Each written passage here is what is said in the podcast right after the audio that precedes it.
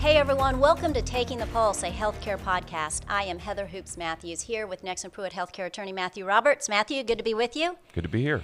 As a former journalist, it has been interesting to me to watch you over the past year get your information on the pandemic uh, from the news media and question why something's happening here or why they're not doing that. We're going to talk about that today, but tell me how what were the sources that you sought out to get information on the pandemic and Well, why? primi- primarily, we started with original sources, CDC, DHEC, uh, other governmental sources about what was happening with the pandemic. And then I had the benefit of being able to, to represent healthcare providers, so we were talking to them directly. Uh, I did not get my information on social media. Not So, at all. Not at all. But I think we're going to find today that a lot of people did. I'm in the minority on that. Yes, so- and it maybe shaped the debate. right. Yes, and the discussion. After this short break, joining us will be Randy Covington. He is an award winning television news journalist and now a professor at the University of South Carolina. And we are going to talk about how the news media delivered information on the pandemic and what that may or may not have impacted. So stay with us on Taking the Pulse.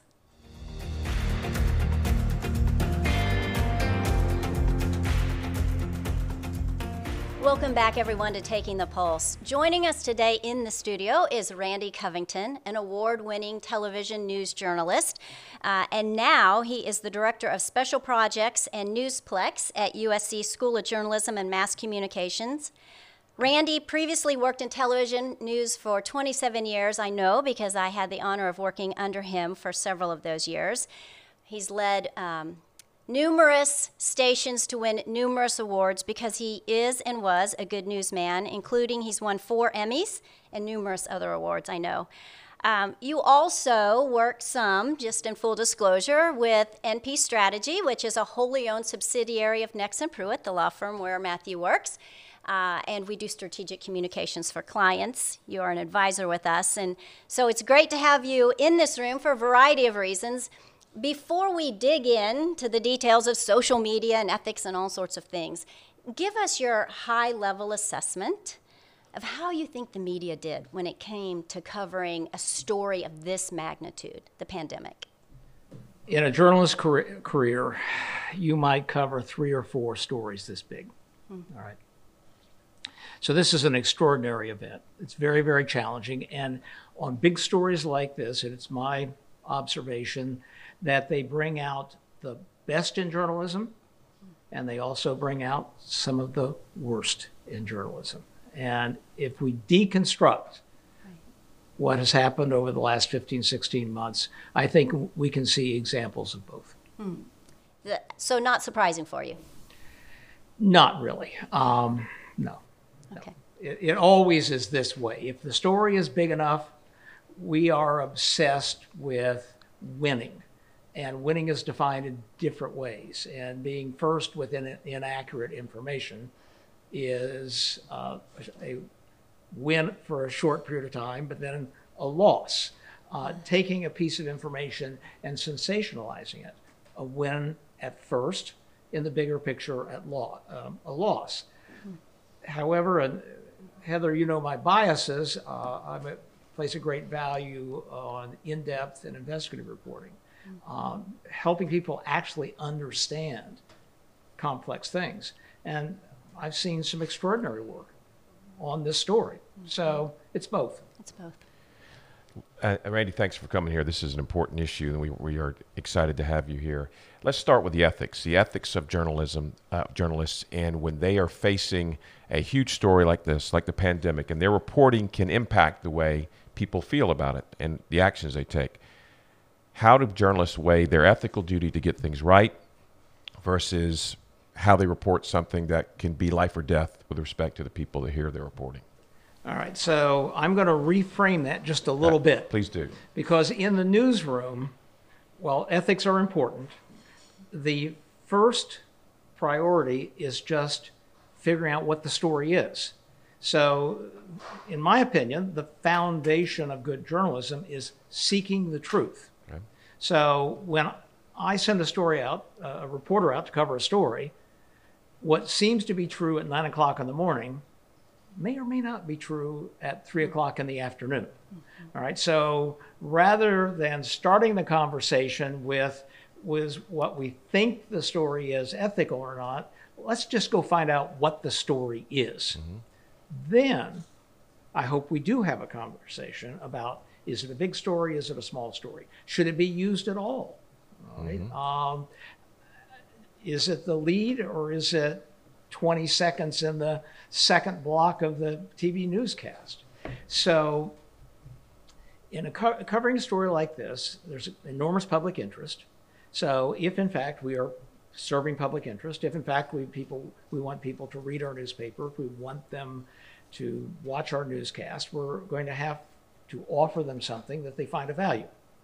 So, as an editor, I'm trying to figure out what I can offer that will provide knowledge and be of value. But I, I would like to think that I'm doing that humbly. That what seems to be the case in the first month of the coronavirus, surface transmission, Sure. every piece of grocery has to be Cloroxed and so forth, may not be the truth in the second month. and obviously things changed during the course of this. It, it evolved, but if you start looking back into the to the worst parts of the pandemic, hopefully they're the worst. It's every news story, or seemingly every news story, led with deaths, deaths, deaths.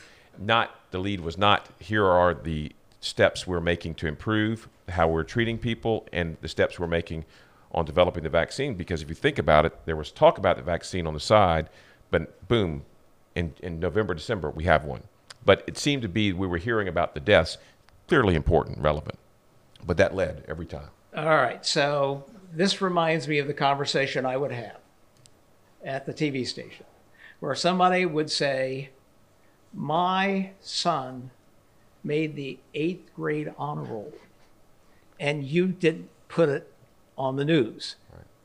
All you care about are negative things, and instead of covering my son making the eighth grade honor roll, you covered that shooting where they killed three students. Yes, I did. I made the judgment that more people would be concerned about the shooting that killed three students than your son being on the eighth grade honor roll. I'm sure it's very important to you, and I'm not disrespectful of that. So, in the case of a, a pandemic that uh, I looked this morning, 587,000 deaths in the U.S., 3.43 million worldwide. That's a pretty big part of the story. And yes, I can profile my students, most of whom had a very minimal experience when they got the coronavirus. I had multiple students with it, but I- there's also one of them that ended up in the hospital. Mm-hmm. Heather and I know people who died, some with pre existing conditions. So it is an interesting intellectual conversation. How do you get the, the right balance between blowing something out of proportion versus the nuances of a disease that really killed, you know, out of those 587,000 deaths, that's out of 33 million reported cases. And they're probably more than 33 million. Right. So it's an interesting intellectual discussion, but I think it's ethically defensible to say when you have that many deaths, and I would add, as much denial as we saw in society, that there actually was an ethical argument made to tell that story over and over again because a lot of people didn't want to hear it. And, and I hear true. what you're saying, but let me ask you this. Sure. Isn't it true that a negative, maybe, or shocking fact may grab someone's attention more than a positive fact? How do you add that into the conversation, knowing that really newspapers, TV stations, they're businesses. Sure. They're looking for eyeballs. Mm-hmm. And who's going to stay on and how long? And I wondered if they're continually leading with deaths because death is d- uh, creates a sense of urgency in me. Um, the answer to the question is yes. uh, in a past life, uh, before um, WIS, where we worked together, Uh, I was news director in Philadelphia where I had a large budget and we did a lot of real time response testing where you would get a demographic cross section of your viewers women, men, ages, races, and so forth. And you'd have them watch newscasts, and they would have a dial in front of them. If they liked something, they turned it to the right. If they didn't like something, they turned it to the left. And if it didn't move them, they kind of stayed in the middle. So there would be a debrief at the beginning where they would talk about there's too much negative and too much violence and so forth. And then they would watch the newscast. You show them the traffic accident, over there at the right. Show them that shooting, over there at the right. Well, now let's talk about that important issue of municipal finance. It started going the wrong way. Hmm. So, as a news editor, I accept the responsibility of telling the entire story. Yes. All right. As a editor who wants to attract an audience, don't be surprised if I'm giving the audience coverage that they will find more interesting because they do have alternatives. They might turn the channel, God forbid. Right, correct. With the rise of social media, we know that people are getting their news from different uh, sources, and the COVID nineteen global pandemic really evidenced that. I think. Yes. Um, what is your take on how people got their news about the pandemic and how they reacted to it and how that framed their opinion uh, about that, how they think about things This, in, in my view, in, in the sort of the big picture, is one of the big stories of the media and the coronavirus. Historically, we in the media set the journalistic agenda, we decide what the priorities are, and, and we really set the table for the conversations that are being held all over the country. In this story, I would argue that the journalistic agenda was being set online on social media. And we in traditional media, for the most part, were really responding to conversations that were happening on online. That's simplistic, but it's not entirely wrong. No, I Uh, think you're 100% right. We, we have had profound changes in the way people get news and information. And it's a larger societal conversation. But we now gravitate to sources of information that we like, not necessarily sources of information that we trust.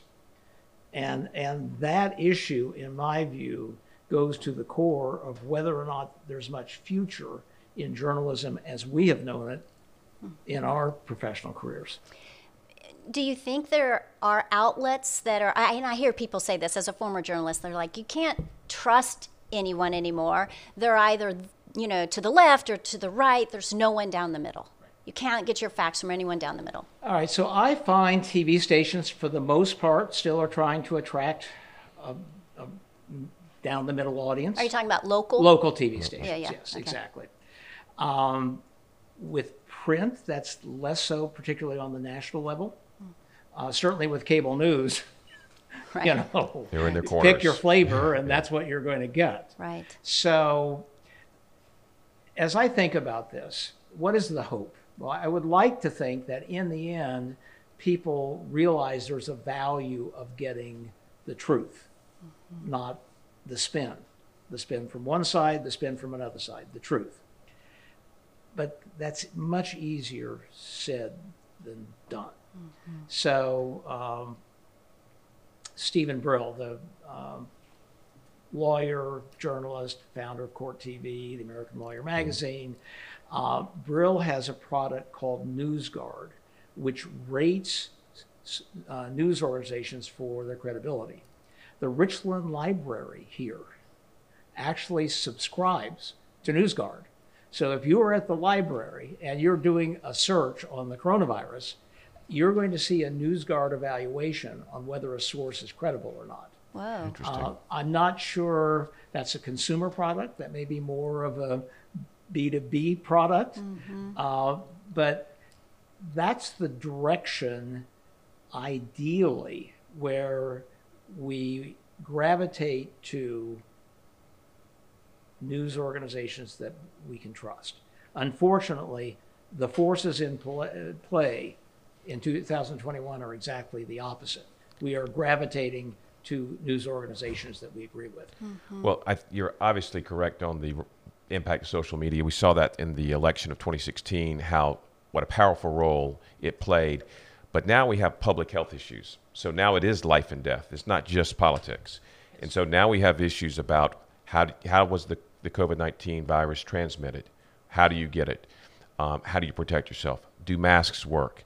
Does the vaccine work? These are important issues where facts and truth matter what can be done now by journalists of all ilk to make sure that there's on public health issues you take the gamesmanship out and focus on the facts All right, so I would argue that journalists, for the most part, are doing that. They're citing credible sources, and they're when you have somebody who says that Bill Gates has a microchip in the vaccine and stuff, that gets knocked down by most mainstream news organizations. But social media is where this stuff proliferates. So this leads us to uh, something that I talk a lot about in my classes, which is what should we expect of Facebook, YouTube, uh, the big platforms.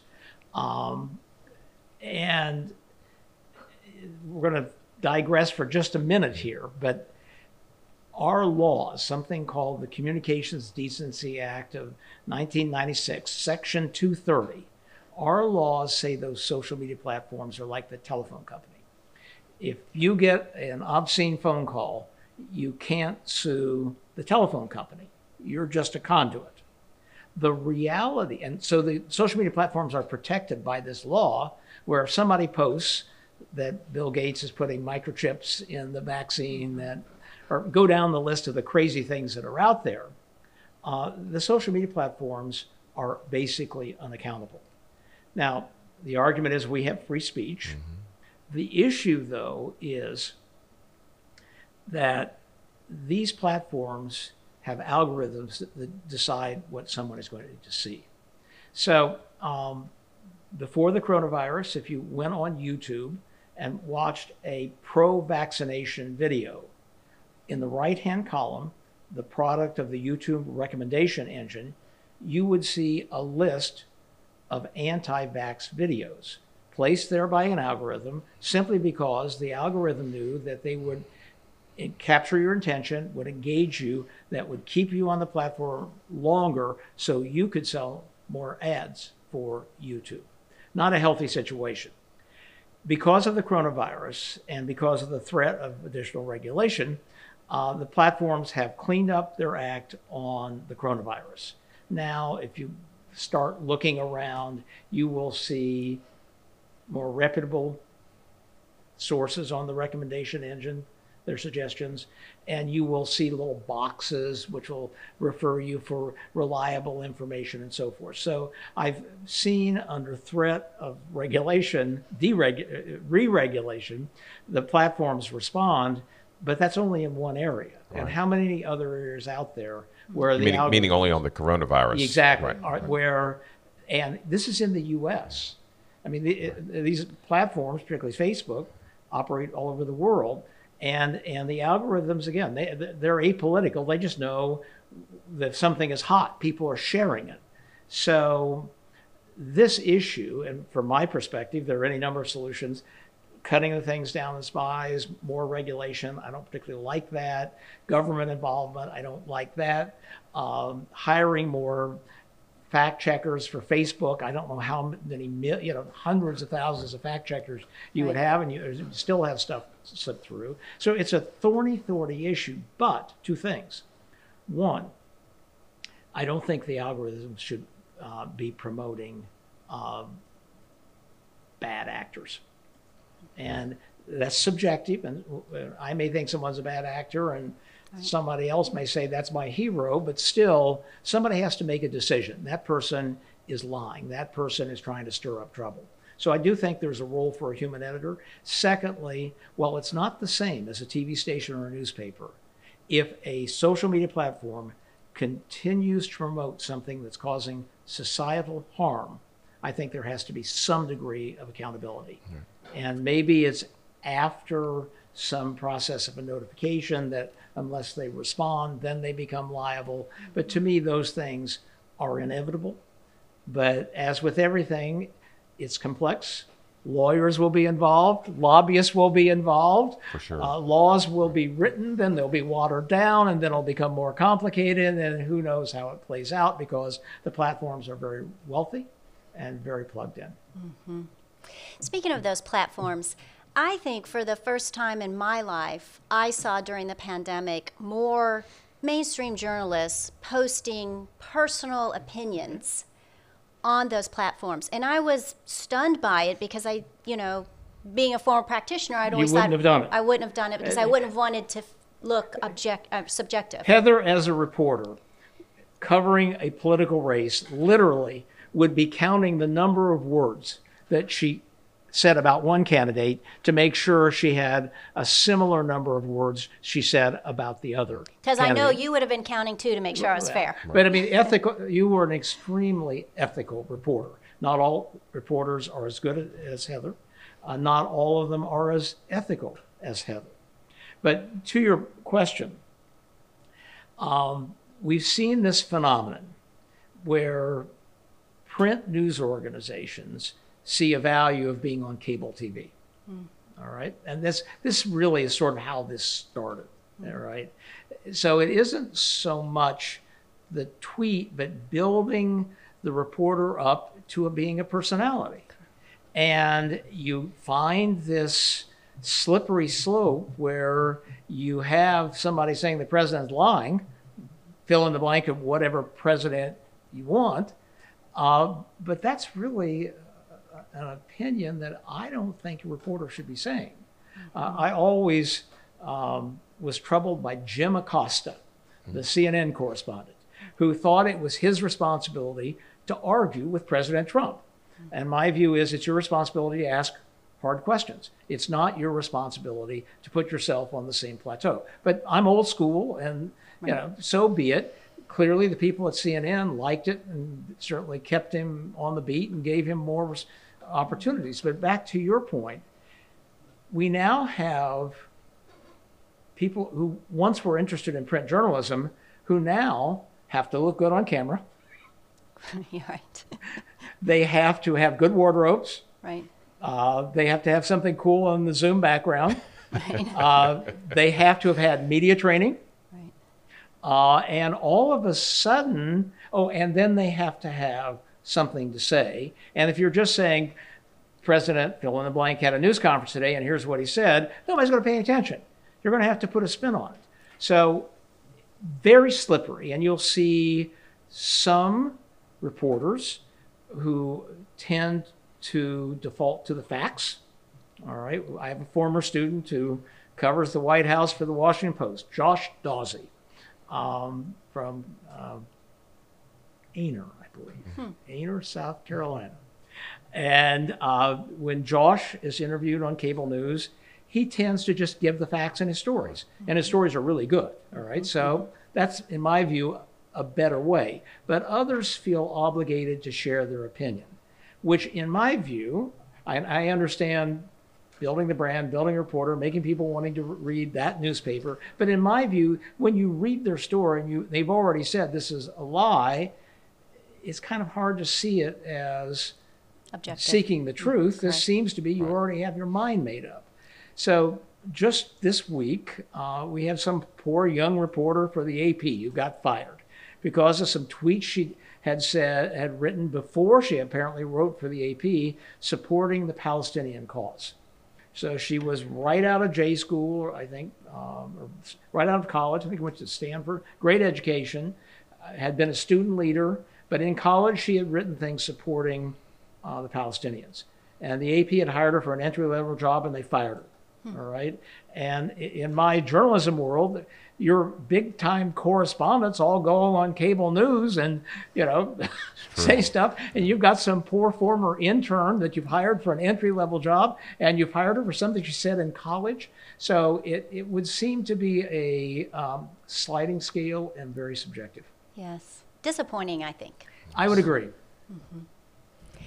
Well, um, we're out of time. We've been out of time, actually. I've enjoyed the conversation so much. Randy, thank you for sharing your thoughts with us. Um, this is anything we're going to fix today, but I do think talking about it at least will have people think about it more. From where am I getting my information? What could I do to better vet it? And don't let it control me. Particularly on these issues of public health. And that's, I think Yes. that as we talk about public health being more important in our society, as we've learned from this pandemic, um, being able to trust data related to public health, we have to retrain the folks to have that trust in it, um, or to develop the trust for the first time for, in some cases, because we're going to have future pandemics and future public health issues Right. that the media needs to cover. Right. And if one of us wins the lottery, we need to start a new news organization that would be fact based and not, not need to get more eyeballs, right? And just deliver the facts. Randy Covington, thank you so much. Matthew, thank you for your time today. And for those of you who joined us on Taking the Pulse, we hope you enjoyed this lively conversation about healthcare information in the news media. We look forward to seeing you next time on Taking the Pulse, a healthcare podcast.